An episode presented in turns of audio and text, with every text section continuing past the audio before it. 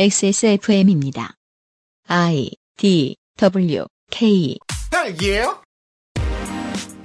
유승균 PD입니다.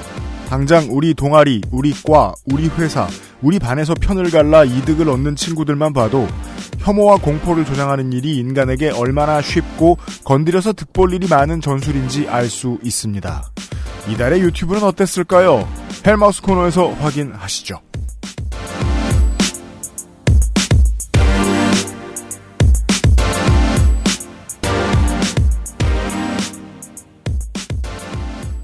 신천지가 최근에 찾아가는 무료 헬스케어와 봉사단 활동을 하고 있습니다.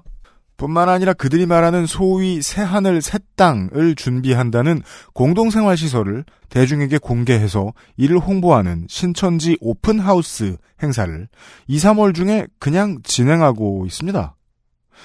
원래 하려던 거니까 한다는 수준이 아닐 겁니다. 비판도 무리니 들어왔을 때 노졌겠다는 거죠. 사업 감각으로는 탁월합니다. 마치 기왕에 있던 외국인 혐오를 적극 활용해서 표를 얻어보겠다는 정치인들의 감각과도 비슷합니다. 이러한 보수 야당과 신천지의 공동 대응 원칙이 살아 숨쉬는 홍보관은 저희 방송에서 옛날 옛날 실수로 언급했던 신천지가 만든 언론 천지일보에서 더 자세히 볼 수 있는데요. 우리가 우한에 교회를 지은 게 문제가 아니라 거기 나가도 된다고 했던 정부가 문제다. 별 신고 없이 들어와서 계속 감춘 우리가 문제가 아니라 우리의 출입국을 허용한 정부가 문제다라는 식의 논조가 눈에 띄더군요. 종교는 큰 돈이 되고 세금도 거의 내지 않습니다. 큰 돈이 되는데 세금도 거의 내지 않는 사업에는 불법의 유혹이 크고 불법적으로 지킨 부가 세워나가지 않으려면 정치권의 도움이 필요합니다. 이런 류의 커넥션은 장사 하루 이틀 하는 것도 아니고 잘 드러나질 않는데요. 이 잡듯이 잡다 보면 가끔 티가 나기도 합니다. 요즘 이 잡듯이 일하는 건 검찰이 아니라 질병관리본부인데도 이런 게 드러나네요. 이상한 가짜뉴스가 있더라고요.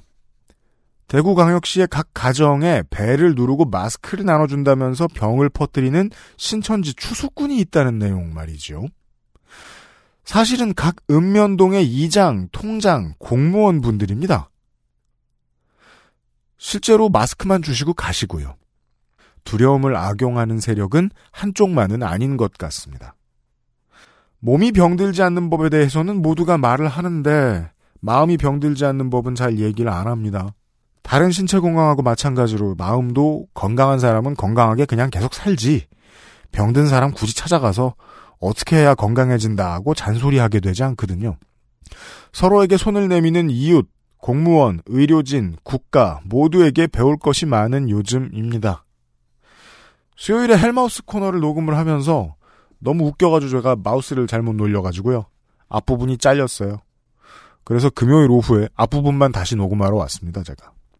광고를 들으시고요. 오늘은 지천에 널린 코로나19 관련 가짜뉴스들을 잡으러 다닐 겁니다. 에디터하고 헬마우스와 함께 잠시 후에 만나 뵙죠.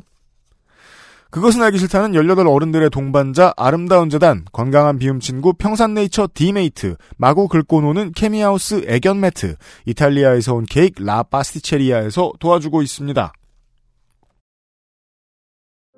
아름다운 재단은 18 어른의 건강한 자립을 응원합니다. 아름다운 재단 18 어른 캠페인 건강기능식품 광고입니다. 물과 결합해 40배로 팽창해서 장운동을 촉진하는 질경이 씨앗 껍질 차전자피. 차전자피 식이섬유가 들어있는 당신의 새로운 비움 친구. 디메이트를 만나보세요. 이번만큼은 제대로 마음먹은 당신. 과식과 야식을 피할 수 있다면 가르시니아 캄보지아 추출물이 함유된 건강한 비움 친구. 디메이트가 도움을 드릴 수 있습니다. 식사 조절, 운동, 수분 섭취, 그리고 비움 친구 디메이트. 평산네이처.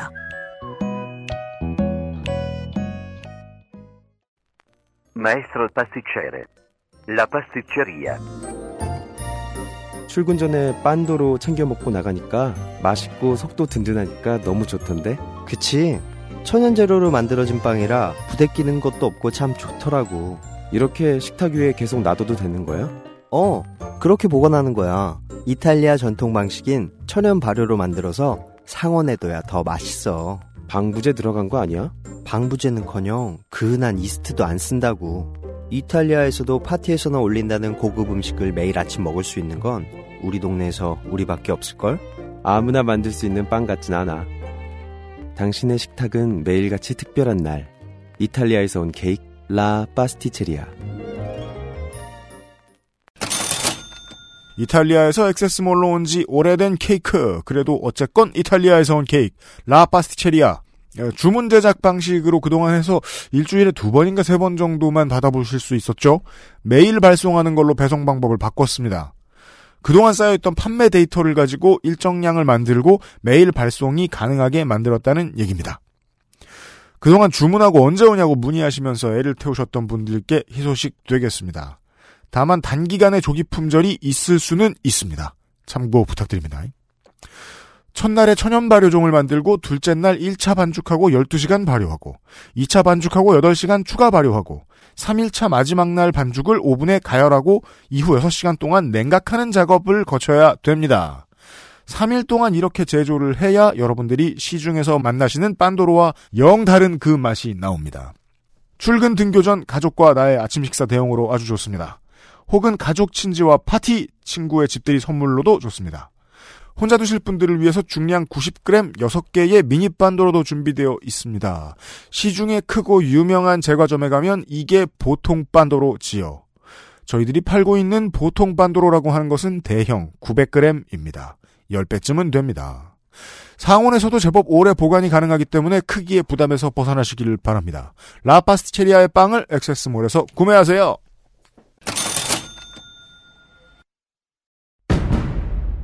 동지들 가짜뉴스를 hell로 보내 헬마우스입니다 모멸감을 주고 모욕감을 주고 치가 떨리게 하는 거 거짓말 좀 하지 말란 말이야 이 새끼야 대단한 얘기가 아니에요 가짜뉴스 만드는 유포자수는 너무 많고 그 새끼를 아무렇게나 만들어도 다 퍼뜨려주고 저 오물들을 치우려면 누군가는 오물통 속에 뛰어들어서 그 오물을 뒤집었을 각오냐 가짜 뉴스 확인 과정. 헬마우스 코너. 팟캐스트 에디션. 두 번째 시간으로 만나는 헬마우스 코너. 헬마우스님을 소개합니다. 헤이야 헬마우스입니다 어, 정규 편성이. 됐네요. 예상을 뭐 물론 이제 하고 있었습니다만 네. 감사합니다 많은 방송을 듣고 계신 방송인들에게 고하노니 그 알실의 섭외 기준은 최근에 특이한 게 생겼습니다. 방송인들에게 자랑하기 위해서 섭외하는 경우들이 많습니다. 아, 그래요? 내가 이런 사람들 데리고 어, 방송을 그럴듯하게 네. 한두 시간 내로 만든다. 어, 이런 사람이라는 건 무슨 의미입니까? 어, 예, 뭐, 김민아 떠올리시면 되고요. 아 그렇구나 예. 아. 그 외에는 삑 삑 이런 사람들이 있어요.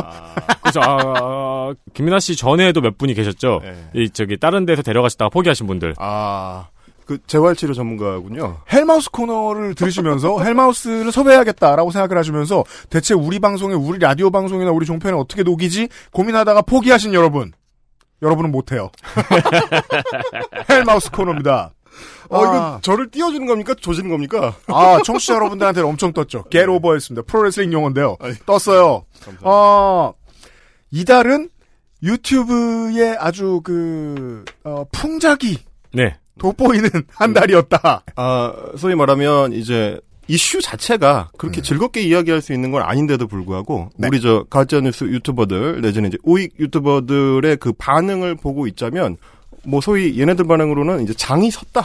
아 네네네 아, 잘 이게, 있었죠 어, 지금 장사 철 완전 그 시즌 맞았다. 음. 네. 신나가지고 무슨 뭐 버섯 포자가 번식하듯이 그렇죠 스멀스멀 네. 어느새 어, 정신 차리고 이렇게 쓱 들어봤더니 우리 그 저 방의 한 구석에 음. 시커멓게 올라온 그 곰팡이, 포자들 조, 조회수가 민들레 홀씨 돼요. 아.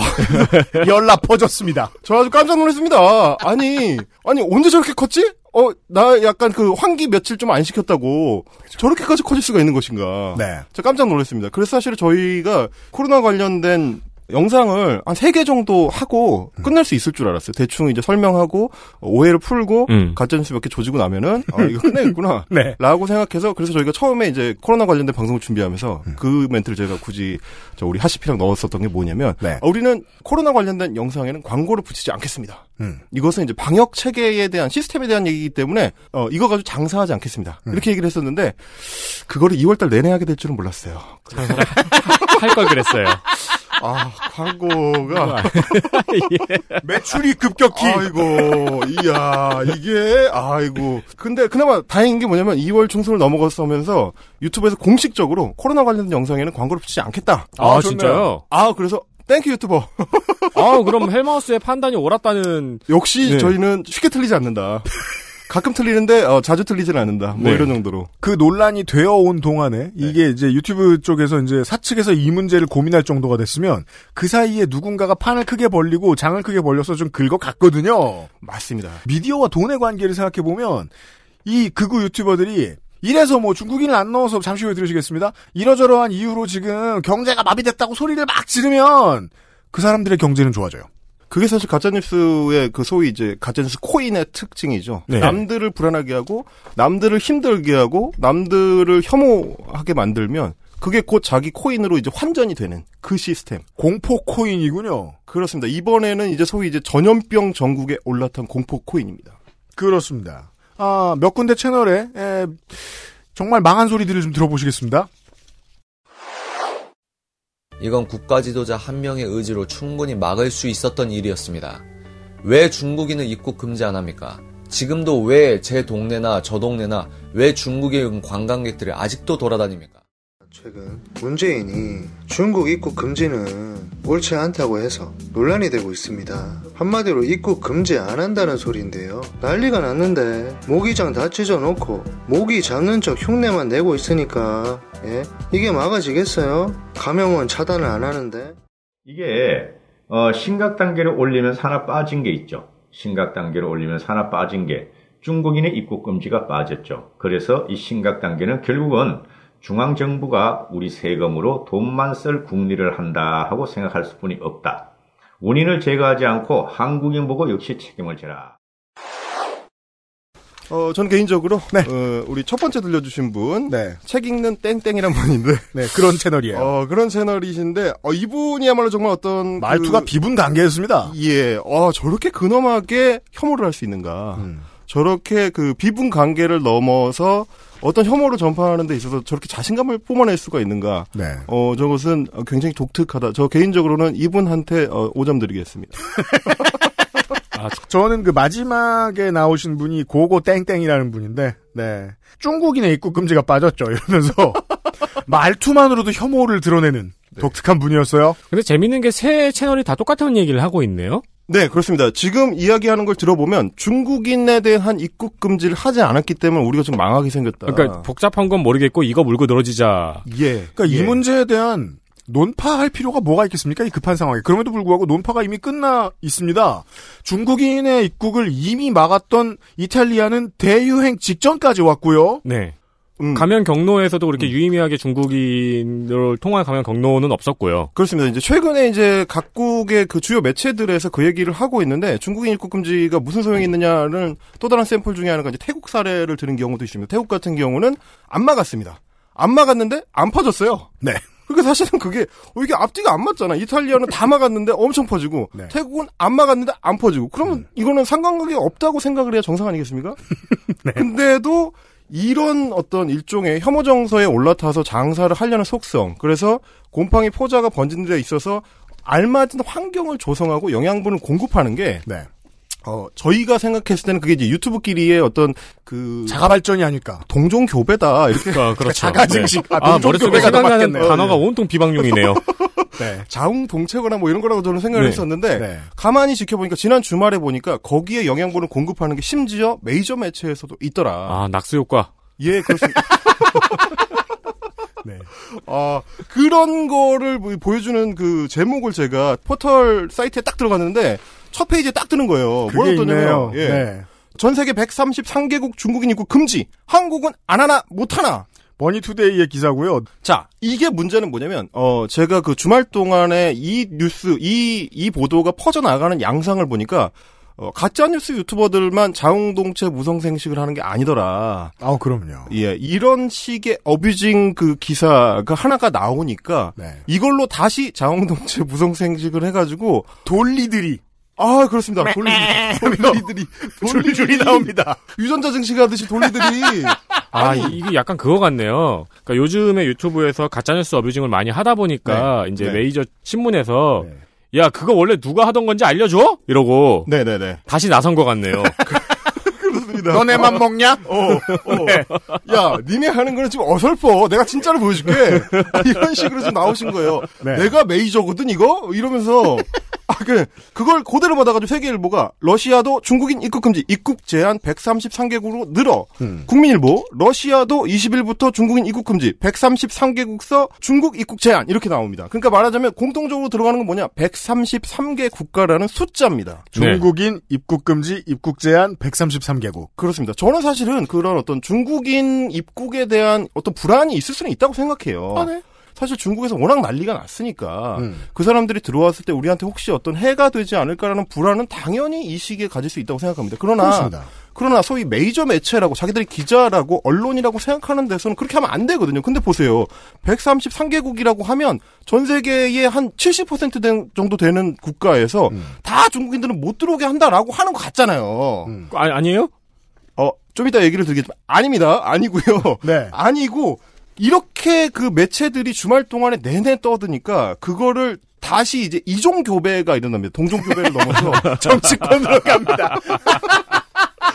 이종 교배가 일어나가지고, 자. 포마토가 나와요. 그렇습니다. 라이거. 아, 진짜 못, 못 살겠어. 자, 그러니까, 처음에는 이제 커뮤니티 쪽에서 뭐 DC니, 뭐 뽐뿌니, 엠팍이니 이런 데서 이제 퍼다 나르니까 이게 여론인 줄 알아. 그렇죠. 어, 이래, 이게 여론인 줄 알고. 왜냐면 평상시에 엠팍을 즐겨 먹어요. 아, 그럼요.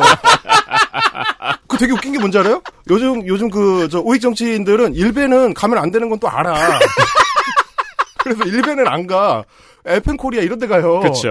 아니, 일베 있던 애들이 그걸 옮겨간 거야. 일베에서는 회의하고. 그렇죠. 퍼져가지고 자기 할 일 하잖아요. 그 컴퓨터 속성을 모르셔가지고. 하여튼, 근데, 제일 야당의 원내대표, 심재철 원내대표가 최고위원회의에서 이런 얘기 합니다. 즉각 중국 전역에 대한 입국 금지 조치를 취하라! 예? 발생국인 중국 사람들 자유롭게 한국 드나드는데, 한국인은 외국에서 입국 거부되고 있다. 말이 안 된다. 아니, 당신 말씀이 말이 안 되시는 거예요. 지금, 지금 앞뒤가 안 맞잖아. 그게 그 지난주에 나왔던 저 중앙일보 일면의 역설을 보여주죠. 그렇지, 그거죠. 중국인 입국 당장 막아라. 바로 밑에 한국인 포비아. 심지어 사설을 일면에 때리는 건 난 처음 봤어요, 중앙일보. 와. 그러니까요. 아, 너무 급하셔가지고, 저, 저, 저, 지면 배치를 잘못하신 줄 알았어요. 그죠. 시리아 방송대고급입니다. 그런데 이분이 지금 말씀하시는 거를 비슷하게, 어, 박인숙 미래통합당 의원은 이분은 심지어 의사 출신이신데. 그렇죠. 이분이 말씀하신 게 당장 중국인 입국 전면 금지해야 된다. 이거 선제 조처했던 싱가포르와 다른 나라들은 우리나라보다 훨씬 적다. 네. 이렇게 말씀하시는데 여기서 여기서 잠깐 fact check하자면 잠깐 fact check하자면 싱가포르도 물론 우리보다는 적은데 100명에 육박하기 때문에 결코 적다고는 할 수 없는 상황이고 인구가 적어요. 그렇죠. 또 하나는 뭐냐면 어 진단 샘플을 안 돌립니다. 이 나라들은 지금 안 돌리고 있어요. 우리는 4만 개 돌렸잖아요. 네. 싱가포르는 2천 개도 안 돼요. 이 얘기 아까 해야 되는데. 네. 유면상 PD하고 우리가 세상 돌아가는 얘기를 하면 유면상 PD는 모든 게 무섭잖아요, 지금. 그렇죠. 애기들 때문에. 네. 어, 예, 그렇죠. 좀 그 일한 얘기 하다가 일하는 사망률이 왜 높냐. 음. 이- 에디터가 대답하더라고요. 진단 안 했으니까. 확진자 참못 찾았으니까. 너무 간단한 얘기잖아요, 사실. 하여튼 요, 요 얘기는 조금 더 가할 테니까 박인수 의원이 의사 선생님이신데 아, 틀리셨다는 거 말씀을 드리고 네. 권영진 대구시장 지금 제일 지금 불이 나신 분이죠. 이분 열심히 하시고 계시긴 한데 네. 어, 이런 거는 좀 그만 열심히 하셨으면 좋겠어요. 결과적으로 보면 외교적인 부분을 감수하고, 그걸 왜 감수해야 되는지 모르겠지만, 음. 중국인 입국 금지를 했던 나라는 속도가 더디다. 아, 좀 전에 박인숙 의원님한테 말씀드렸던 거 그대로 반사드리겠습니다. 네. 이런 당연합니다. 말씀을 계속 하고 계세요. 이게, 음. 이 얘기가 사실은 그 머니투데이 기사의 복사 버전들이거든요, 죄다. 맞아요. 예. 그런데, 어, 제가 이제 또 이런 거는 저, 근원 추적 잘하지 않습니까? 이제 그 버섯을 집에 이제 방 한 구석에 그 피어난 버섯, 음. 곰팡이 이런 거를 이제 박멸을 하려면 네. 원인을 잘 찾아야 됩니다. 가장 그렇습니다. 습한 곳. 아, 그렇죠. 가장 습한 곳, 그 중에서도 벽지 그 위에다가 팡이자로 이렇게 뿌려봐야 소용이 없어요. 벽지를 일단 뜯어야 음. 뜯어야 돼요. 아, 네. 벽지를 뜯어서 어디까지 얘네들이 뻗어 있는지를 봐가지고 다 닦아내야 됩니다. 이게 자꾸 문학적인 비유로 가게 되는데 네. 벽지를 뜯죠? 그럼 벌레들이 놀랍니다. 설마 이걸 뜯을 줄은 몰랐지 이 새끼야 이러면서 도망갑니다. 어, 그렇죠. 네. 야, 왜 우리한테까지 이래? 곰팡이만 잡지. 이, 이런 건데. 약간 약간 비슷해요. 제가 이걸 뜯어봤더니 벽지를 딱 뜯었어. 네. 그랬더니 머니투데이의 계열사 뉴스 원이 나옵니다. 아, 벽지를 뜯으니까 이전 사람이 발랐던 벽지가 뉴스 원이었어. 그렇죠, 그렇죠. 아, 너무 크더라고. 이게 제목이 중국인 입국 제한국도 늘어 총 3, 133개국. 자, 133개국 여기서 처음 나왔습니다. 네. 머니투데이 기사가 2월 23일에 나온 건데. 아, 아까 저 밑줄 쳐주셨던 부분이 있었는데 그 전에 저 뭐냐 저 머니투데이에서 봤던 기사에 예. 그 내용이 그 통신사인 뉴스원의 기사에 그대로 있군요. 똑같아요. 내용이 똑같아요. 이 내용이 전일 국가 이민 관리 중국 국가 이민 관리국은 공식 자료를 통해 중국에 거주하거나 방문한 이들의 입국 금지 조치를 내린 133개국을 발표했다. 프랑스, 러시아, 독일, 미국, 필리핀, 캐나다, 싱가포르 등이 포함됐다.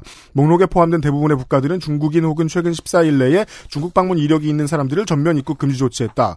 이거 무성생 식이죠? 예, 무성생식입니다. 갖다 붙였습니다. 네. 자기, 자기들 딴에는 우리는 계열사니까 괜찮지? 라고 생각했을지 모르겠지만. 계열사 무성생식 장르예요? 네. 어, 뭐, 오늘은 뭐 이게 이제 그, control C, control V를 조지는 날은 아니니까, 네. 어, 그거는 따로 이제 얘기할 기회가 있을 것 같고요. 자, 이거 보면 전일이라고 2월 16일에 발표한 내용을 이제 뉴스원에서 기사화를 한 거예요. 네. 어, 중국 국가이민관리국에서 그 문건을 하나 발표했는데 문건의 내용이 지금 저 기사들에서 다루고 있는 그 내용이랑은 사실 상관이 없는 제목이에요. 그래요? 예, 지금 앞에서 내용, 나온 내용은 133개국이 중국인 입국을 금지시켰다라는 내용인 것 같잖아요. 네. 그래서 중국 이민관리국에서 발표했을 때도 아 지금 133개국의 나라에서 그 우리 자국민에 대해서 입국 금지를 시켰으니까 조심하세요라는 걸 리스트업을 했을 것 같죠? 아닙니다. 자 제목부터가 관련 각국 입국 절차상 제한 조치라고 돼 있어요. 그러니까 입국 절차에 대한 제한 조치의 문제인 것이지 입국 금지의 리스트업이 아닙니다. 일단 그래서 그래서 아니 뭐 제목만 보면 뭐 물론 그럴 수 있지. 근데 입국 절차의 관리라는 게 제한일 수 있잖아. 그게 그거랑 뭐가 달라? 어 입국 금지일 수 있잖아.라고 생각하실까 봐 생각하실까 봐 제가 이 문서를 중국어로 된 이 문서를 친구한테 번역을 좀 부탁을 했습니다. 네. 어. 그, 그, 저, 가끔 보면, 그 유튜브를 너무 대충들 하시는 분이 있는데, 어, 저는 대충 하지 않습니다. 네. 저는 대충 하지 않고, 이거를 조지기 위해서, 음. 지- 중국에서 지금 박사 과정을 밟고 있는 친구한테, 어, 스타벅스 2만 원 쿠폰을 주면서, 네. 어, 번역을 부탁해서 그걸 번역본을 받아봤어요. 내용을 받아보니까 음. 이게 중국발 입국자를 대상으로 한 전면 입국 금지를 한 나라도 그 리스트에 포함이 돼 있긴 합니다. 있긴 있다. 들어가 있긴 해요. 음. 근데 그거 말고 다른 내용들도 엄청 많아요. 여행 비자를 발급을 안 하고 비즈니스 비자만 발급을 하는 나라가 있다든지. 그건 외교상으로도 그런 일이 있잖아요. 그렇습니다. 외교 문제 때문에도. 공무상으로만 들어갈 수 있게 돼 있다든지 그런 내용도 있습니다. 사실은 그것도 뭐 입국 제한 조치니까. 네. 어, 뭐, 이제 다른 경우는 뭐냐면 특정 지역, 중국의 특정 지역, 예를 들면 후베이성만 제한한다든지 이걸 우리나라도 하고 있죠. 네. 어, 이런 게 이제 그 실태를 딱 정리를 해가지고 문건으로 만들어 놓은 거예요. 음. 근데 입국 금지뿐만 아니라 각종 다른 제한 조치들이 들어 있어요. 네. 방역 관련된 조치 사항들을 업데이트를 해가지고 음. 여기에는 중국발, 그러니까 중국 사람들에 대한 것만 정리한 게 아니라 음. 다른 모든 다른 모든 나라의 여행객이나 다른 모든 나라의 비즈니스맨들을 위한 안내서입니다. 우리가 지난 이틀 동안 꾸준히 얘기했던 겁니다. 바이러스는 국적을 따지지 않는다. 네. 그렇습니다. 그래서 공항에서는 공항은 언제나 세계의 문턱이니까 세계인들을 대상으로 어떠어떠한 검역을 실시하고 음. 거부할 것을 거부하고 받아들일 것을 받아들인다. 이런 내용을 정, 정리하는 그냥 정보 공유의 형태. 맞습니다. 그러니까 이 기사들이 아마 제가 생각할 때 뭘 착각한 거냐면 중국 이민관리국에서 발표를 했으니까 중국인들을 대상으로 한 정보일 거라고 착각을 한 거예요. 그건 뭐냐 내용을 안 봤다는 얘기죠 실제로는. 그건 이제 저기 둘 중에 하나가 없는 거죠. 박- 중국에서 박사를 하고 있는 친구가 없거나 아니면 그렇죠. 스타벅스 2만 원 쿠폰이 없는 거죠. 아 공짜로 물어봤다. 아 공짜로 물어봤다. 이 사람한테 야 이것들아 유튜브도 안 그런다. 중문과 1학년 중퇴한 친구한테. 그래서 그래서 제가 그 내용을 받아보니까 아 충격적인 내용들이 있습니다. 몇 개 좀 소개를 해드릴게요. 네. 아프가니스탄이 3번에 들어가 있는데 음. 어, 아프가니스탄의 조치 내용은 뭐냐면 모든 여행객의 체온 측정. 어? 알았어요. 중국 포함인데 그렇죠. 이 뉴스원의 기사는 중국만 본 거예요. 어 아니 근데 심지어 웃긴 게 뭐냐면 모든 여행객의 체온 측정은 아니 안 하고 있었어? 라는 생각이 드는 거잖아요 이게. 아니 당연한 거 아니에요? 아니 저는 인천공항을 그 뭐 그렇게 숱하게 이용을 해봤지만 거기 체온 측정하는 그 발열 체크기가 없는 경우를 본 적이 없거든. 그죠. 항상 검역하는 그 통관하는 아. 그 거기에 항상 있잖아요 카메라가. 이게 한국인이라 모르는 지점들이 좀 있어요. 인천공항 그런 게 너무 잘 됐으니까. 그렇죠, 그렇죠. 그러니까 어쩌다가 여행 가면 그런 거 없는 데가 있어요. 그러니까요. 그러니까 예. 중국 이민관리국도 놀란 거죠. 어? 모든 여행객의 체온을 측정해? 어, 이건 적어놔야지? 이렇게, 이렇게. 어, 이렇게 한 거야, 지금. 자, 따- 따라서 한국인이 여기서 얻을 정보는 아프가니스탄이 모든 여행객의 체온을 측정해? 오, 이 정도의 반응이 맞는 거고. 어, 많이 컸네? 뭐 이런, 이런 거죠, 이제. 어, 그러는 중국인 입국 제한은 아니네요, 또? 전혀 아닙니다. 네. 아닙니다. 아니, 체온 측정한다는 거, 어, 잘했네. 어, 칭찬해. 뭐 이런 거야. 그렇죠. 네. 저 체온계는 어느 회사에서 팔았을까? 자, 다른 것도 읽어드릴게요. 자, 아르헨티나 같은 경우는 뭐냐면, 주요 개항지에서 예방검사를 실시한다. 이거는 사실 체온 측정의 연장선에 있는 얘기고, 네. 자, 바레인 같은 경우, 똑같습니다. 바레인 국제공항의 모든 입국자를 대상으로 한 체온검사 실시. 아, 이것을 나머지 180여 개국을 다 빼고 중국의 입국을 제한한다는 말로 바꿔놔 버렸어요. 너무 웃기죠. 너무 웃기죠. 제가 몇 개 더, 읽- 진짜 충격적인 게 되게 많아요. 자, 예. 그나마 조금 중국 발이라는 걸 달아놓고 있는 게 25번 폴란드인데, 음. 중국발 직항 항공편을 이용해서 바르샤바 쇼팽 국제공항에 입국하는 사람은 질문서를 작성하고 제출한다. 이게 자세하게 들어가 있어요. 뭐라고 돼 있냐면, 네. 이름, 주소지, 연락처 등 정확한 정보 기입. 이거 어디 가도 하잖아요. 아니, 안 하는 거였어? 뭐 이런 거죠. 한국보다 훨씬 엉성해요. 이 그렇죠. 조치는. 네. 그렇죠.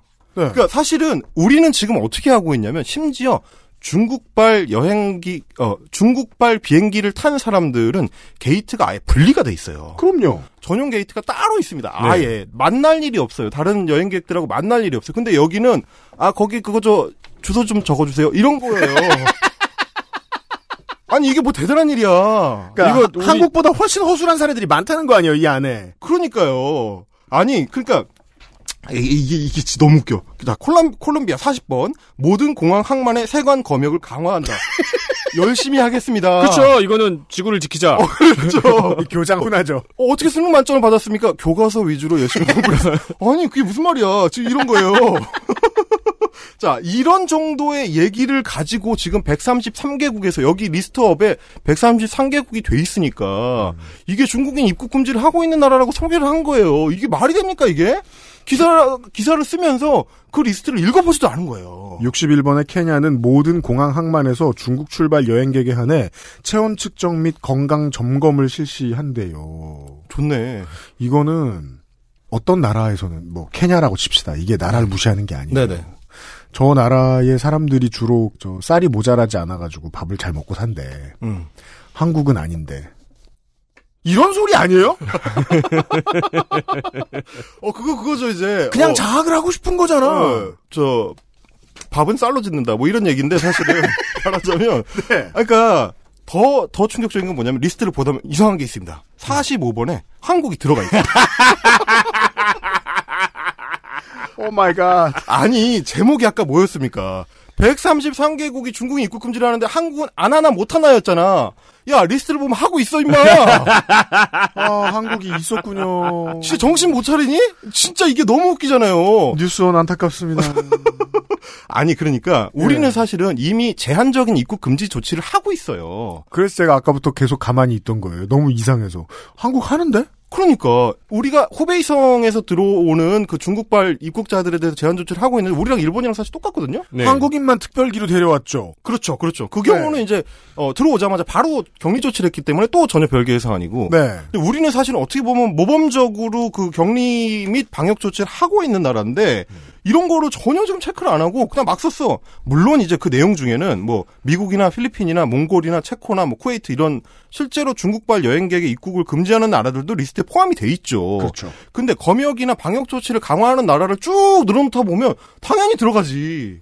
그래서 정말로 이렇게 하고 있는 나라를 빼면 몇 개 안 될 거라는 거예요. 몇 개 안 됩니다. 몇 개 안 되고. 예. 자, 기사를 얼마나 엉뚱하게 엉망진창으로 썼는지를 볼 수 있는 대목이 이게 아까 읽어주셨지만 프랑스하고 독일이 그 위에 이제 기사에는 어 입국 금지 조치를 내린 그 대표적인 나라들로 꼽았어요. 예시로 프랑스, 러시아, 독일, 미국, 필리핀, 캐나다, 싱가폴 등이 포함됐다 이렇게 해가지고 마치 이 나라가 대표하는 것처럼 꼽았잖아요. 근데 그 리스트의 실제 내용을 보면 완전히 다릅니다. 뭐라고 되어 있냐면 봅시다.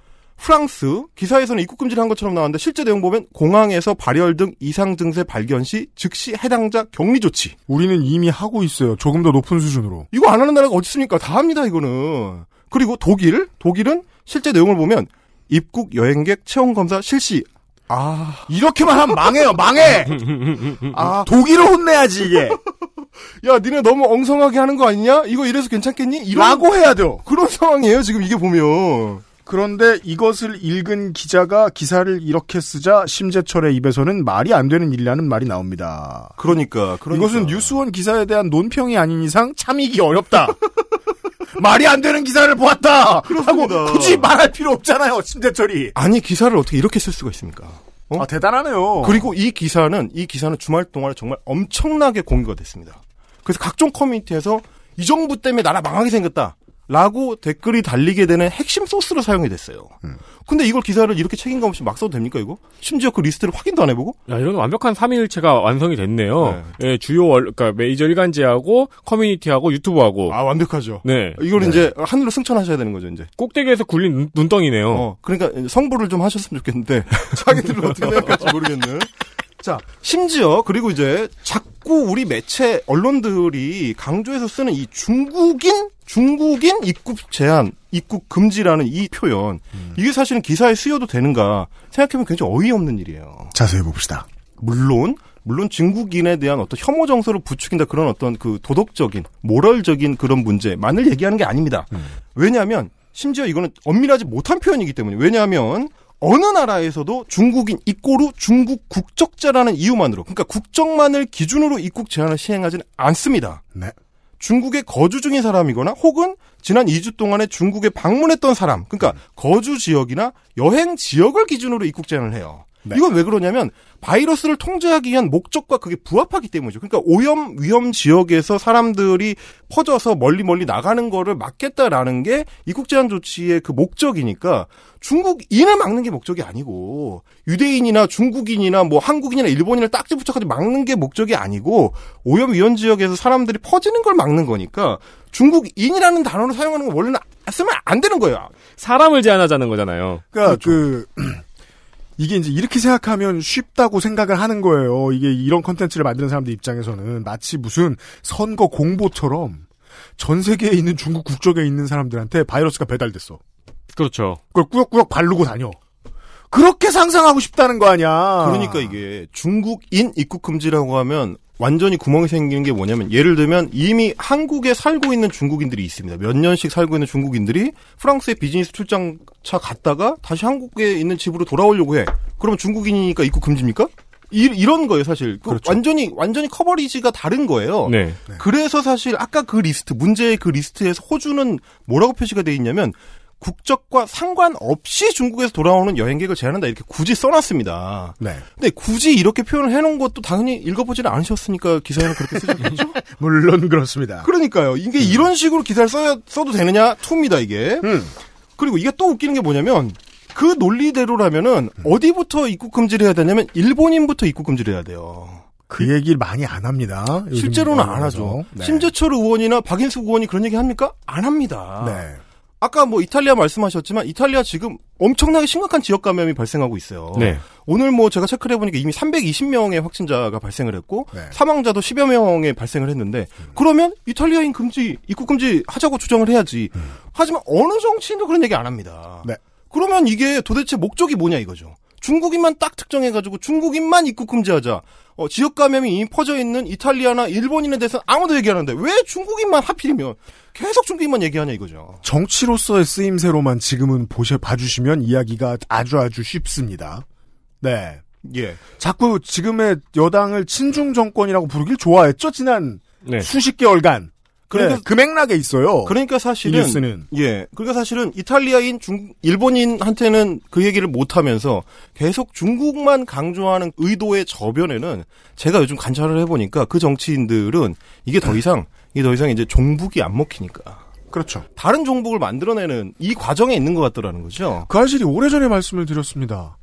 교회가 북한을 써먹어서 십수년, 20년, 30년 잘 버텼는데 종북 장사가 되지 않기 시작하니까 새로운 적들을 찾아나가고 있고 그 중에 가장 중요한 두 개의 프로스펙트가 있었는데 하나는 성소수자, 다른 하나는 이맘이었어요. 네.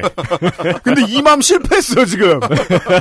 백만 이맘이 지금 익산 한라이프 단지에 들어온다 그랬는데 이맘들이 바쁘셔가지고 아무도 안 왔거든. 그래서 성소수자 까느라 정신이 없습니다. 예, 무슨 그러니까요. 뜻이냐? 새로운 적을 만들어야 돼요. 그렇습니다. 지금 그래서 소위 이제 그거를 중국몽이라는 새로운 워딩을 만들어가지고 네. 어, 문재인 정권은 중국 몽을 꾸느라고 자국민을 홀대하고 중국인들한테 더 잘 보이려고 노력한다. 이 지금 프레임을 씌우고 싶은 거예요. 그래서 북한이랑 북한한테 넣어주면 맞는 비슷한 문장들 너무 많이 써요. 중국한테 퍼준다. 그렇죠. 아니 우리가 무슨 돈으로 중국한테 퍼줘요? 거기 돈이 얼마나 많은지 알아 이 사람들아. 중국은 다른 것도 많은데 특히 돈이 많다고 돈이. 아 진짜 호소드립니다. 네 그렇습니다. XSFM입니다. 딸기예요? 앞면, 뒷면, 측면까지 완벽 방수. 양면 사용으로 다양하게 꾸며보세요. 케미하우스 애견 매트. 뭔가 그곳을 떠난다는 게 되게 믿기지가 않았거든요. 반평생보다 더 많이 자랐는데 갑자기 떠나게 된다니까 믿기지도 않았고. 여러분의 독립은 몇 살이었나요? 보육원의 아이들은 만 18세가 되면 시설을 나와 홀로 살아가야 합니다. 어른이 되기는 아직 이른 나이. 곁에 아무도 없다면 그것은 자립이 아니라 고립입니다. 18. 홀로 어른이 되어야 하는 아이들을 위해 함께 해주세요. 아름다운 재단은 18 어른의 건강한 자립을 응원합니다. 아름다운 재단 18 어른 캠페인. 당신의 식탁은 매일같이 특별한 날. 이탈리아에서 온 케이크 라 파스티체리아. Maestro il pasticcere. La pasticceria.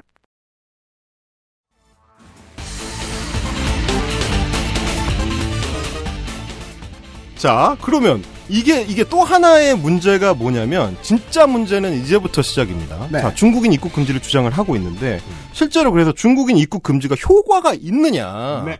효과가 있느냐 그 여부를 따져봐야 돼요. 제가 31번 확진자 이후로는 사실 이제 신천지와 연관성이 워낙 깊기 때문에 네. 그거 그 경우는 아직은 또 이제 1차 감염원이 아직 안 밝혀졌고 뭐 그거는 이제 따질 수가 없어서 자 30번 확진자까지의 과정을 한번 따져봤어요. 그랬는데 그 중에서 과연 중국인한테서 국내 한국인이 옮은 경우가 있는가, 바이러스가 옮겨온 경우가 있는가, 전염된 경우가 있는가를 따져봤는데 단 한 명도 없습니다. 그러니까 지금까지 저 사람들의 주장대로라면 중국인이 한국에 들어와서 바이러스를 막 퍼뜨렸어야 돼. 그래서 중국인을 통해서 감염된 사람이 겁나 많아야 저 주장에 이유가 있어요. 중국 국적이신 분 다섯 분인가 여섯 분 계신데 그분들은 완치되셨고 대부분 네. 그리고 일본에서 옮아 오셨거나 네. 한국에서 옮으셨죠. 바로 당했죠. 그렇습니다. 네. 자, 지금까지 30번 확진자까지 6명의 중국인 그 확진자가 있었는데 네. 그분들 중에서 중국인 중에서 한국인한테 직접적으로 바이러스를 옮긴 경우는 한 건도 없고요. 오히려 한국인한테서 중국인이 옮은 경우가 있습니다. 한국에 들어가죠. 27번 확진자가 3번 확진자 한국인한테서 옮은 경우고 그리고 말씀하신 대로 일본에서 옮겨온 경우만 있습니다. 그러니까 지금 공포 선동을 하는 것처럼 중국인이 한국에 들어와서 한국인한테 옮긴 경우는 없다. 그렇기 때문에 뭐 무슨 대림동이니 뭐 신림동이니 아니면 뭐 안산이니 이런 그 외국인 노동자들 그 중에서도 이제 중국 동포들이 많이 이제 거주하시는 지역에는 이 국제 도시들은 현재 현재까지 청정하죠, 소위. 완전 청정 지역이에요. 네, 네. 그게 사실 문제가 됐더라면 대구가 아니라 수도권에서 터졌어야 되거든요. 그렇죠. 네. 어? 인, 인천이나 이런 데서부터 시작됐어야 돼요, 그게. 사람들이 믿고 싶지 않아 하잖아요. 저도 이제 친구랑 이런 설전을 하다가 야 거기는 사람들은 우리나라에 계속 있었잖아. 네 그러는데 아니 친척 만나러 다녀왔을 거 아니야. 춘절 때 엄청 갔다 왔잖아요. 갔으면 못 왔어. 네 그러니까 어, 왔을 수도 있지. 그렇습니다. 그리고 자꾸 이제 최근에 얘네들이 이제 그 밀고 있는 그 아이템이 뭐냐면 중국 유학생들이 몰려온다. 네. 이걸 하는데 네. 아니 SBS 뉴스 이런 데에서도 막 하더라 그런 얘기를. 아 그거 좀 체크를 해보셔야 돼요. 왜냐하면 한국에 유학을 오는 중국인 유학생들은 어, 엄청 검색해요. 한국 코로나라고 엄청 검색합니다. 맞아요. 네. 지금 우리가 지역 감염이 엄청 번지고 있는 상황이기 때문에 오히려 오히려 안 와요. 최근에 아예 지금 저 학교에 오는 것을 한국에 오는 것을 포기하고 있는 중국 학생들도 생기고 있죠. 그렇습니다. 휴학을 문의하는 경우도 대학 본부 쪽에 휴학 문의하는 경우도 많고 이런 상황이기 때문에 이걸 따져봤을 때는 지금까지는 증거가 없다는 겁니다. 그리고 당연하게 이제 그 유학생들도 그냥 들어오지 않고요. 공항에서 검진 받고 전용 그렇죠. 버스로 타서 학교까지 이동을 해가지고 기숙사 앞에서 다시 검진을 받고 들어가게 됩니다. 그렇죠. 오히려 2중, 3중으로 검역을 이, 거치기 때문에 네. 다른 해외에서 들어오는 한국인보다 오히려 클린해요. 이걸 지금 궁금해하시는 분들이 많아서 그 과정에서 문제가 있으면 귀국됩니다.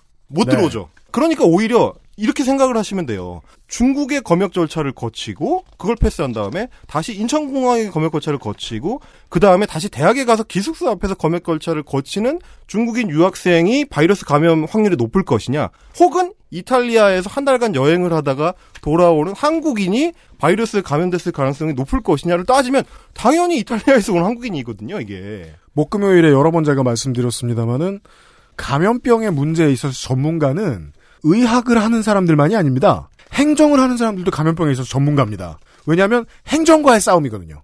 실제 싸움의 주인공은 보통 행정입니다. 그런데 지금 이탈리아와 일본의 사례들은 뉴스를 보고 있으면 공통점이 있습니다. 그 분야의 행정이 마비되어 있거나 게을르거나 뭉개는 중이에요. 그렇습니다. 중국도 처음에 정치적인 이유로 뭉개다가 이 꼴까지 난 거 아닙니까? 그렇다면 일본이랑 이탈리아를 가는 건 꽤 위험해요.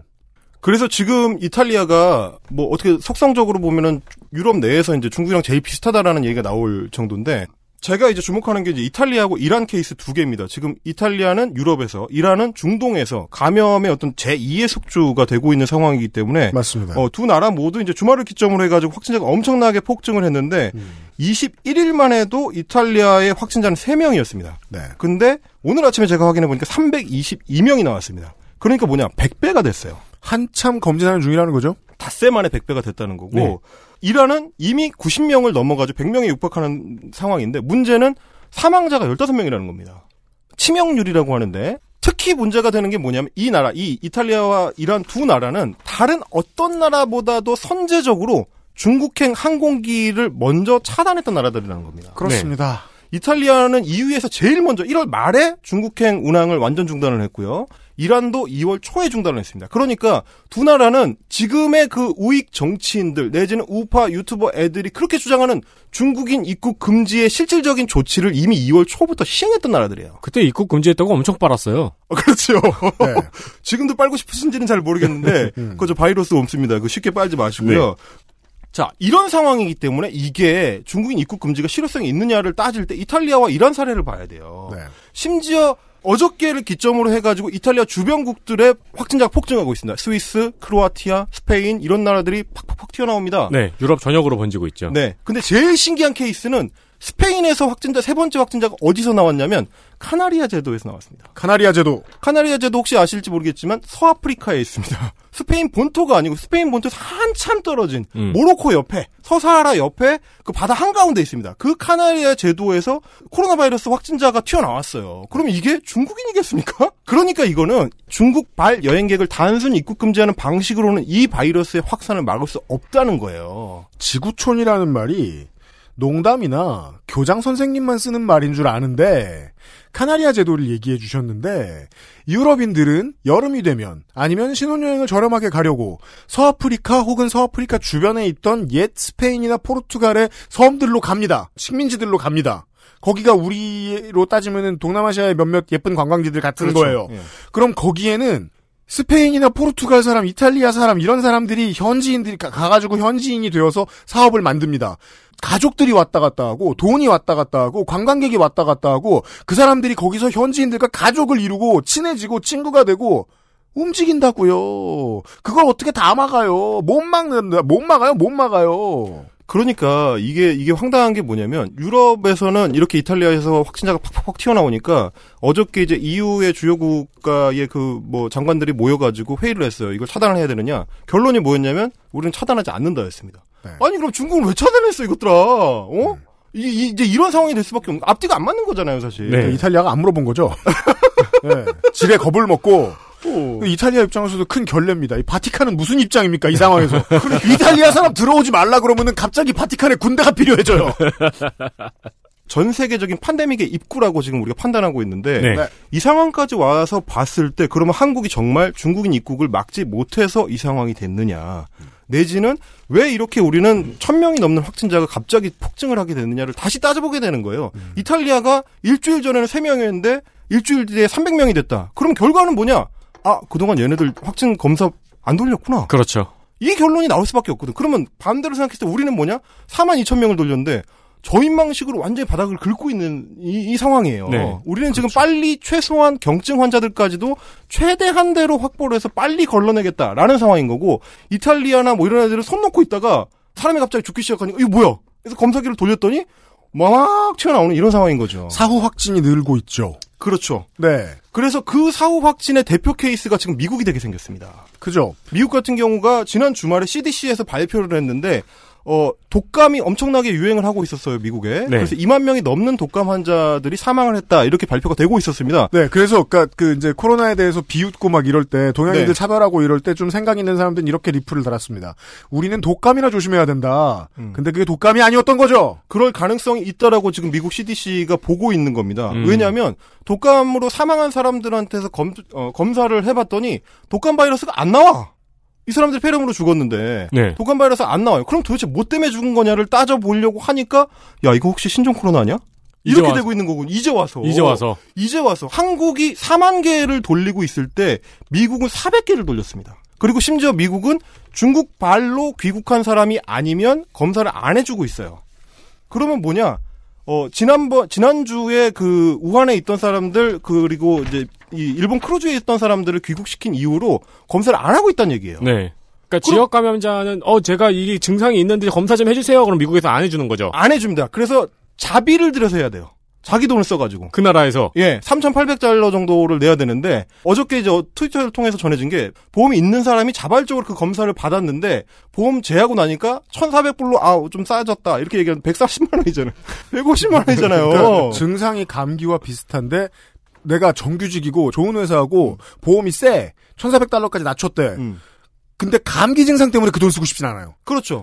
내가 중산층 이상인 엘리트 취급받고 이런 놈이어도 그게 안 돼요. 그래서 코로나 바이러스의 미래에 대해서는 다른 나라 사람들을 이해시키기 위해서는 한국부터 설명하고 지나가는 게 맞습니다. 국가의 인구가 1000명이야. 근데 음압병상이 한개야 그리고 검사할 수 있는 키트가 10개가 있어. 이게 대부분 국가라는 거예요.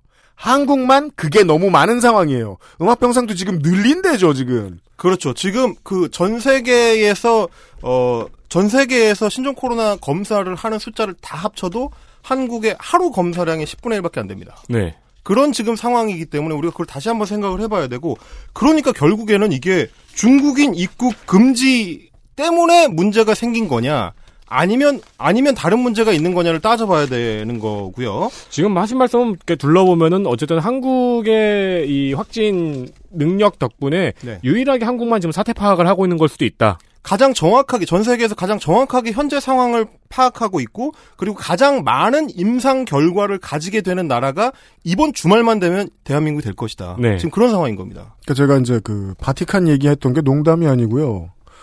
바티칸이 인구 몇 명인지 잘 모르겠습니다. 예전에 그 교황님하고 한 수백 명 정도. 그 움베르토 에코식 농담이죠. 바티칸 지리학을 공부하자. 뭐 이런 뭐냐 도서관 한 거 몇 개 이렇게. 스위스는 스위스와 이탈리아, 북이탈리아는 거대한 산들로 이렇게 경계가 좀 있습니다만은 그게 문제가 안 됩니다. 도로가 잘 뚫려 있어서 철도가 잘 뚫려 있어서 가까운 곳이에요. 몽골에 이 병이 많이 안 퍼진 이유들을 사람들이 궁금해합니다. 그게 궁금하시면 구글 맵에서 그 저 파란색 동그라미 쳐져 있는데 사진이거든요. 그 한 바퀴 돌리는 사진? 그 사진 보세요. 몽골과, 그니까 내몽골과 외몽골의 국경은 사람이 지나다니면 그 사람은 병이 없어도 죽어요. 그니까 그 육로라고 보면 안 돼요. 네. 예. 그리고 북한은 지들이 안 알려주니까 확진자가 얼마인지 알 수 없잖아요. 자기들도 지금 능력이 안 되니까 못 따라가겠죠. 네. 대만은 정치적인 어떤 이유로 차단이 자유롭죠. 중국과 심리상 거리가 제일 가까운 나라는 이에 따라서 베트남 정도를 제외하면 한국이 됩니다. 네. 그리고 지금 동남아시아에서 확진자가 많이 안 나오는 것은 키트가 없기 때문일 것이다라는 게 이제 대체적인 흐름이죠. 이제 우린 겪어봐서 한국 사람들은 좀 이해하고 있어요. 그 문제에 대해서. 네. 네. 그리, 그래서 사실 저는 이 아이템을 준비를 하면서 좀 찾아봤어요. 그, 뭐, 이제, 최대집 선생님께서. 네. 그렇게 강력하게, 목이 터져라, 중국 전역에 대해서. 왜냐면 중국 전역에서 확진자가 나왔으니까, 음.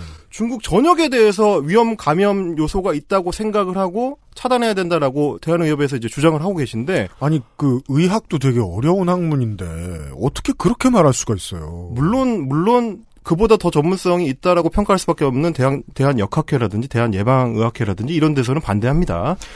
그러니까 봐야죠. 지- 그럼 지도라도 좀 들여다보고 오든가.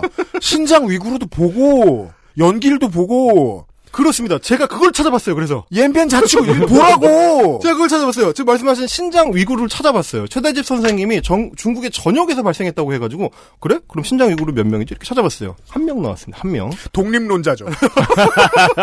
다 독립해라. 신장 위구르 독립하고 티베트 독립하고. 아니 그럼 생각을 칭하이성은 18명 나왔어요. 네. 그러면 그러면 18명 나온 칭하이성하고 300명의 확진자가 나온 이탈리아 중에서 어디를 막아야 됩니까? 아니면 한 명의 확진자가 나온 신장 위구르 자치구하고 100명 넘게 나온 일본 중에서 어디를 막아야 됩니까? 이게 사실 말이 안 되잖아요. 근데 그 말이 안 되는 주장을 의사협회라는 그 회장 타이틀을 달고 하니까 사람들이 야 저거 저대로 해야 되는 거 아니야? 이렇게 지금 쏠리고 있는 그런 상황이 아닌가 저는 아주 크게 우려를 하고 있습니다. 그 대한민국의 전문가가 최대집 회장 한 명만 남은 상황인 거죠. 그리고 어, 이제 유튜브에는 그렇습니다. 네. 세계인의 예의를 갖춰서 말할 것 같으면 이제 한국 정부에서 할 수 있는 신장 위구르에 대한 예의는 한국인들 출국 금지입니다. 아 그렇죠. 오히려요. 네. 네. 그, 근데 지금 한국 사람들은 그렇게 하면 분개하잖아요. 우리는 왜, 우리를 왜 막아? 어? 우리는 막으면 안 되지. 우리 선진국인데. 하지만 중국은 막아야 된다. 아니 앞뒤가 안 맞았습니까 지금? 그러니까 그런 상황인 거고. 그래서 제가 최대집 선생님을 자꾸 인용하시는 그 유튜버 분들이 있어가지고 어 그보다 조금 더 권위 있는 분들을 좀 찾아봤어요. 그래서 권위 있는 유튜버가 나와요 이번에는. 네, 권위 있는 유튜버가 나옵니다. Outbreak News라는 Outbreak News라는 이제 그 감염병을 전문으로 다루는 해외 매체가 있는데 네. 거기서 어떤 분하고 인터뷰를 진행을 했냐면 로런 샤워라는 존스 호킨스 대의 이 교수로 재직 중인 분입니다. 아 네. 존스 호킨스니까 좀 세지 않습니까? 어, 세 보이죠. 예. 존스 호킨스 의대의 로렌 사워 교수입니다. 네, 그, 어, 듣는 자막으로 들어보시죠. So why do you think governments turn to travel 정부가 왜 bans? 여행 금지를 이렇게 빨리 시작했다고 생각하십니까? Yeah, I I think that a lot of it is based 저는 그 결정의 um, 큰 부분이 단순히 최근의 감염병 발발에 대해 통제를. 하고 있다는 느낌을 Um, 주기 위해서라고 생각합니다. 사람들이 사태가 통제가 안. 되고 있다고 um, 느낄 때 그저 정부는 뭐라도 해야. 하니까 여행 금지나 대규모 격리 같은 조치를 취합니다. 하지만 Um, 저희가 시뮬레이션 해본 적은 환경에서는 이런 조치가 제대로 작동하지 않더군요. In larger circumstances like what we're seeing right now. 우리가 지금 uh, 보고 they're 있는 큰 규모의. 환경에서는 And 실험의 전례가 없습니다. So when I say we don't have evidence, it basically 따라서 means we 제가 haven't 이런 조치가 효과가 있다는 this, 증거가 um, and 없다. there's no 고 evidence 말한다는 것은 기본적으로. 우리가 이런 규모의 사례를 본 적이 없고 여행 금지가 효과가 있다는 것을 뒷받침할 근거가 없다는 뜻입니다. 중요한 말로는요, 요게 있습니다. 뭔가 하는 것처럼 보이려고. 그러니까 가장 완벽한 해석이다. 아, 어, 최대집 선생님, 그, 존스 홉킨스면 괜찮겠습니까? 아, 제가 그래서 몇 개를 찾아봤어요. 네. 그 도대체 최근에 해외 저널들에서는 뭔 얘기를 하고 있는가. 이제 이분의 그 저널, 어, 저널 기고 이제 리뷰 논문에서 얘기하는 거는 사실은 음. 해외 여행 금지를 이 작은 샘플을 뽑아서 시뮬레이션을 돌려봤더니 효과가 없더라라는 논문이고요. 그죠. 그, 래서 이렇게 큰 것까지는 안 해봤으니까 모르겠다만. 그리고 아마 이제 그분 생각에는 설마 저렇게 큰 짓을 하겠어? 라고 생각하셨을 수는 있어요. 그거는 있는데. 그러니까 정치를 안 해봐서 모르시는 네, 거예요, 이분이. 그렇죠. 네. 그리고 그 Vox라는 이제 인터넷 매체, 미국의 인터넷 매체 에서 최근에 이제 의학 전문 저널에 이제 기고를 많이 하는 분들의 그 컬럼을 기고를 했, 예, 네. 컬럼을 실었는데 거기서는 뭐라 그러냐면 극장 정치라고 표현을 합니다. 이거는 공중 보건 정책이 아니고 극장 정치다. 라는 타이틀을 달고 컬럼이 기고됐고 아니 물론 모든 정치는 극장에서 해요. 네. 극장 정치는 맞아. 음. 근데 보건 위생과 관련된 개념이 하나도 안 들어 있으면 이건 순수한 극장 정치인 거죠. 그렇죠. 그러니까 의학적인 증거를 가지고 하는 행위가 아니고 정치적으로 우리가 아무것도 안 하고 있다라는 거를 피하기 위한 쇼라는 겁니다. 네. 따라서 어떤 국가는 그런 선택을 했고요. 그러니까 생각해 보세요. 한국은 그 사이에 그러니까 이탈리아는 어 이탈리아 비행기가 중국으로 가고 가고 오고 하는 걸 막는 조치를 취하고 있는 동안에 그러고 나서 검사 키트를 허- 수- 충분한 숫자를 확보하지도 않고 있었던 그 시간 동안에 한국은 하루에 만 개의 검사 키트를 돌릴 수 있는 수준으로 이 수준을 끌어올리고 그 동안에 4만여 명의 검사를 돌리고 계속 역학 추적을 해가지고 꼬리에 꼬리를 잡으면서 지금 따라가고 있단 말이죠. 근데 일본은 그동안에 뭘 했느냐? 지역 감염의 그 사례가 보이기 시작하자 손을 놔버렸습니다. 그래서 일본은 우리가 키트 준 것도 있, 고 그래가지고 자기들 말로는 하루에 1,500개 정도를 돌릴 수 있다고 해요. 근데 실제로 최근 일본에서 돌리고 있는 키트의 숫자는 80개, 90개입니다. 어, 100개도 못해요? 100개도 못 돌려요. 그래서 일본 매체에서도 그걸 비판하기 시작해서 뭐라고 비판하냐? 야, 이거 도쿄올림픽 앞두고 확진자 늘어날까봐 일부러 조금 돌리는 거 아니냐?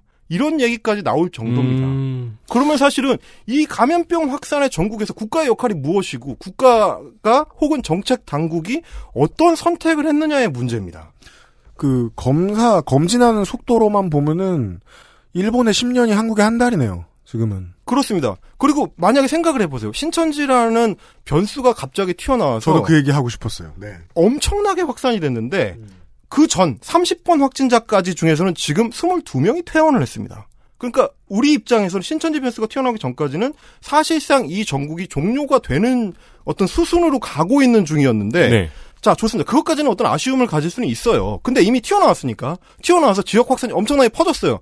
근데 만약에 그 지역 확산이 엄청나게 확산되는 동안에 우리가 만 개 이상의 그 임상 샘플을 가지고 있지 않았더라면. 그래서 이렇게 저인망식으로 모든 지역에 걸쳐서 쫙 훑어내는 검사를 돌릴 수 있는 능력을 그 기간 동안에 만약에 축적하지 않았더라면 일본처럼 80개, 90개, 10개, 15개를 돌리고 있었더라면 과연 우리가 지금 대구 경북에서 대구 경북에서 일어나고 있는 이 상황을 통제할 수 있었을 것인가? 그렇게 하지 않았더라면 지금쯤 뉴스에는 확진자 82명 정도 나왔겠죠. 그렇겠죠. 그런데 원인 모른 폐렴으로 대구 경북 지역의 사람들이 막 죽었을 거예요. 거 아닙니까? 네. 더 정확히는 지난 3주 동안 개발에 성공해서 미친 듯이 생산하지 않았다면이거든요. 그렇습니다. 극장 정치의 특징에 대해서 얘기하고 있는 거예요. 극장 정치가 문제가 뭐냐면 극장 정치에 과몰입하면 국경을 닫아 한 다음에 마음을 놔요. 네. 그러면 이탈리아에서 지금 똑같이 신천지가 있다고 치죠. 신천지인지 모를 겁니다, 원인이. 그렇게 되는 거죠. 그렇죠. 절대 몰랐을 겁니다. 지금 이탈리아는 그래서 0번 환자, 소위 최초의 감염자를 찾아내지 못하고 있어요. patient zero 안 나옵니다. 이렇게 놀았으니까. 안 나옵니다. 우리 같은 경우는 지금 사실 31번 확진자의 1차 감염자를 찾지 못하는 이유가 신천지 사람들 정보를 너무 숨겨서 너무 오래 숨겨서 결국 네. 우한시의 초기 같은 상황이 펼쳐졌기 때문이거든요. 맞습니다. 그러니까 우리 정부처럼 정보를 공개하고 열어놓고 계속 확진자를 찾아나가는 과정이 제대로 시행이 됐더라면 지금처럼 안 됐을 수 있다. 네. 우리는 그런 생각을 할 수밖에 없는 거죠.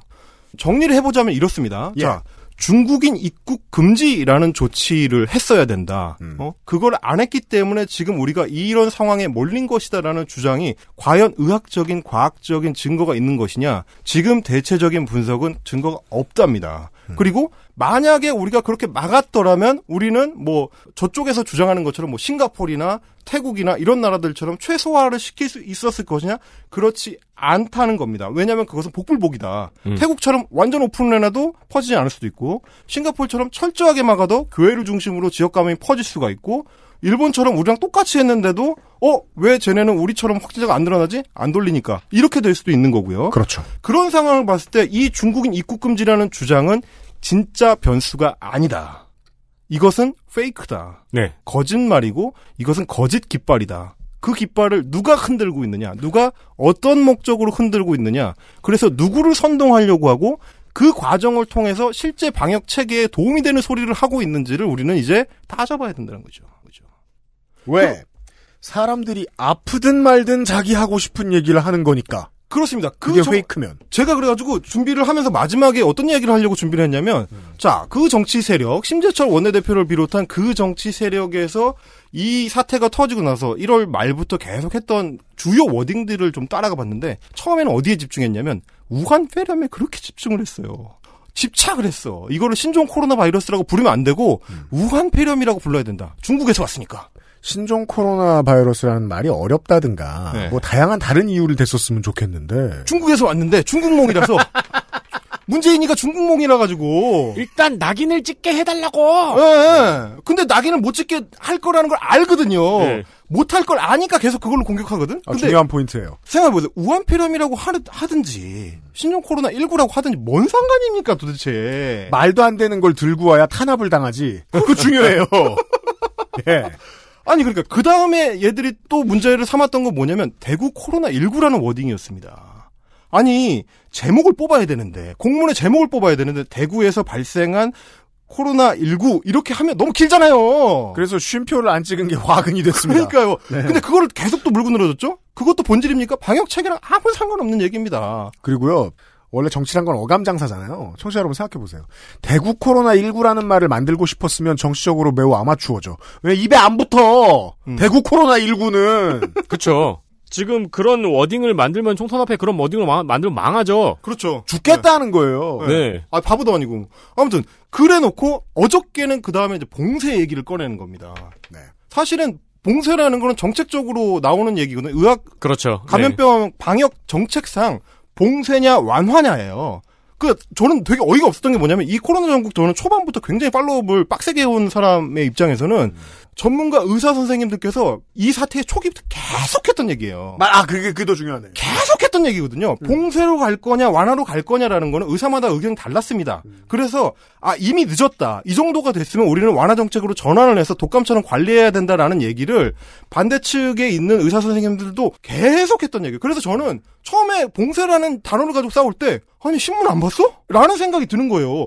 아니 봉쇄라는 단어에 왜 알레르기 반응을 일으키지? 봉쇄라는 건 완화 정책이랑 반 대되는 의학 용어인데 지금 계속 하고 있는데 정책 용어인데 그렇죠. 지금 네. 하고 있는 게 봉쇄인데. 그렇습니다. 사태 초기부터 1월 23일부터 우리 질병관리본부가 계속 해왔던 그래서 넘버링을 매기면서 팔로업을 해가는 그게 봉쇄 정책이에요. 그러니까 전 국민을 상대로 병의 확산을 막아서는 봉쇄 의 의미인데 여기에서 또 대구만 봉쇄 이런 식으로 말을 바꾸는 거예요. 그러니까요. 자, 다시 생각해 보시오. 그럼 우한 폐렴도 그렇고, 대구 코로나 19도 그렇고, 봉쇄도 그렇고, 지금 중국인 입국 금지도 그렇고, 방역 정책을 세우는 데 있어서 도대체, 도대체 어떤 중요성이 있는 얘기냐 이거죠. 아무 상관이 없는 얘기를 제일 야당에서, 반대편에 있는 최대 정치 세력에서 계속 그 얘기만 하고 있는 거예요. 우리가 지금 뭘 해야 되는가? 질병관리본부가 더 잘하기 위해서는 어떤 점을 지적을 하고 어떤 점을 지원을 해야 되는 걸 고민하는 게 아니고 자꾸 단어 가지고 물고 들어주면서 흔들려고 하는 것밖에 없다. 이게 도대체 누가 바이러스에 대해서 더 고민을 하는 거고 누가 방역에 대해서 고민하는 건지 너무 또렷하다. 이건 보세요. 이깟것 몇 개 오해 해소하느라고 얼마나 많은 사람의 공력이 투입이 돼요. 그러니까요. 제가 2월에 지금 광고를 다 날리고 아닙니다. 예. 네. 헬마우스에 광고 주실 여러분 늦지 않았습니다. 요즘 아. 자리가 비어 있습니다. XSFM입니다. 헬기예요? 건강기능식품 광고입니다. 식사 조절, 운동, 수분 섭취, 그리고 비움 친구 디메이트. 평산네이처. 우리 아이들에게 꼭 필요한 거? 유해물질 안전기준 통과로 믿을 수 있는 미끄럼 방지로 넘어지지 않게 안전하게 음식물을 흘려도 잠깐 실례해도 쓱 닦아주면 그만. 강한 내구성과 복원력으로 짓궂은 아이들도 거뜬하게 어? 갖고 싶어? 사람과 함께 동물과 함께 케미하우스 애견 매트 그래서 그래서 제가 이 지금 오늘 방송을 준비를 하면서 보도에서 시작된 중국인 입국 금지라는 이 문제가 어떻게 곰팡이 포자를 타고 우리의 자취방 원룸을 위협하는가. 그렇죠. 룸메이트가 셋이 사는데 안 그래도 복닥복닥한데 힘들어 죽겠는데 지금 마스크 쓰고 있어가지고 힘들어 죽겠는데 어 돌아보니까 곰팡이 포자가 무럭무럭 자라나고 있는데 뭉게뭉게 자라나고 있는데 그 양식을 공급하는 사람들이 그냥 일개 유튜버 뭐 한 10만 명, 20만 명을 가지고 어떻게든 자기 코인을 좀 땡겨보려고 하는 그런 얄팍한 생각을 가지고 있는 유튜버들이 아니더라는 겁니다. 저는 그게 너무 황당하고 너무 안타깝고 너무 분노가 있는 거죠. 기사를 조금만 더 신경을 쓰고 최소한 친구한테 2만 원짜리 스타벅스 쿠폰이라도 주면서 좀 번역을 해가지고 체크를 해가지고 냈더라면 이렇게 안 되잖아요. 133개국이 아니라는 걸 알게 되잖아. 맞습니다. 그리고 정치인으로서 최소한의 책임의식이라도 가지고 이 사태에 접근을 했더라면 예. 하지 않을 짓거리들을 하고 계시니까 음. 제발 좀 정신들 좀 차리시라. 지금 모두가 힘을 합쳐야 될 때 뒤에서 흔드는 짓 좀 하지 말고 비판을 하려면 제대로 벼려서 제대로 된 좀 비판을 하자. 이런 생각을 했습니다. 이런 얘기였습니다. 네. 우리 지난 뉴스 아카이브 때 신종플루 얘기했죠. 대통령은 당선이 됐고 경제에 누가 될 수 없고 확진자는 70만이 넘었고 사망자는 200명이 넘어가지만 잘 지내자. 김치 먹고 잘 지내자. 홍삼 먹자. 였던 사회 분위기에 대해서 알려드렸죠. 은근히 그 얘기 안 하더라고요. 아, 저희가 짚었습니다. 할 말 없어. 저희가 이번 주에 어, 아무도 안 짚는 거 두 가지 짚었죠. 영천 청도의 국회의원은 이만이다. 다른 사람입니다. 그리고 신종 플루 때는 언론이 달랐다 라는 네. 것하고요. 공포를 키우면 언제나 어떤 정치 세력한테는 유리합니다. 그래서 선거 때마다 공포를 키워보려고 애 막 씁니다. 사실 양쪽 다 해요. 여러 군데서 다 해요. 근데 북한 가지고 겁주니까 사람들은 어떻게 겁먹냐면 쇼핑하면서 겁먹어요. 네. 영화 보면서 겁먹고 야구 보면서 겁먹어요. 어 큰일 났네. 오늘 미드 뭐 보지? 이렇게 되죠. 왜냐면 몸이 알거든요. 아니 그리고 너무 웃기잖아요. 북한이 무서워가지고 북한의 위협을 현실화한 영화를 보여요. 몸이 알거든요. 그런 일이 없다는 걸. 네. 그런데 다른 기가 막힌 걸 꺼낸 거예요. 공포가 잘 통하면 혐오가 커지거든요. 혐오를 키울 만큼의 공포죠? 그러면 경제를 후퇴시킵니다. 경제가 후퇴하는 수준까지 왔어요. 네. 다음 달은 선거입니다. 이런 얘기입니다. 네. 아, 이런 관점으로 들여다보았습니다. 헬마우스 코너로 꾸며드린 이번 주 토요일에 그것은 알기 싫다였습니다. 다음 달에도 이 얘기하고 싶진 않은데, 그죠? 빨리 진정이 돼야죠. 예, 사태가 좀 진정이 됐으면 좋겠고, 네. 어, 저는 스스로 이제 보수주의자라고 어디 가서 항상 얘기하는 이유가 뭐냐면, 시스템과 거버넌스에 대한 신뢰를 갖고 있기 때문입니다. 네. 이런 상황일수록 시스템과 거버넌스를 믿고, 믿을 수 있게 할 수 있도록 정상적이고 건강한 비판을 하자. 예, 이런 생각을 해봤습니다. 행정의 척추는 사람들 간의 신뢰인 것 같습니다. 그걸 깨뜨리는 사람들에 대한 이야기고, 아, 그걸 깨뜨리는 내용들을 하루 종일 보고 앉았는 네. 헬마우스와 함께 했습니다. 이번 주 그것은 알기 싫다 들어주셔서 감사합니다. 아, 유승균하고 윤세민 에디터였고요. 헬마우스님 다음 달에 봬요. 다음 달에 뵙겠습니다, 여러분. 헬기예요 고맙습니다. 안녕히 계십시오. 안녕히 계십시오. XSFM입니다. I D W K 헬기예요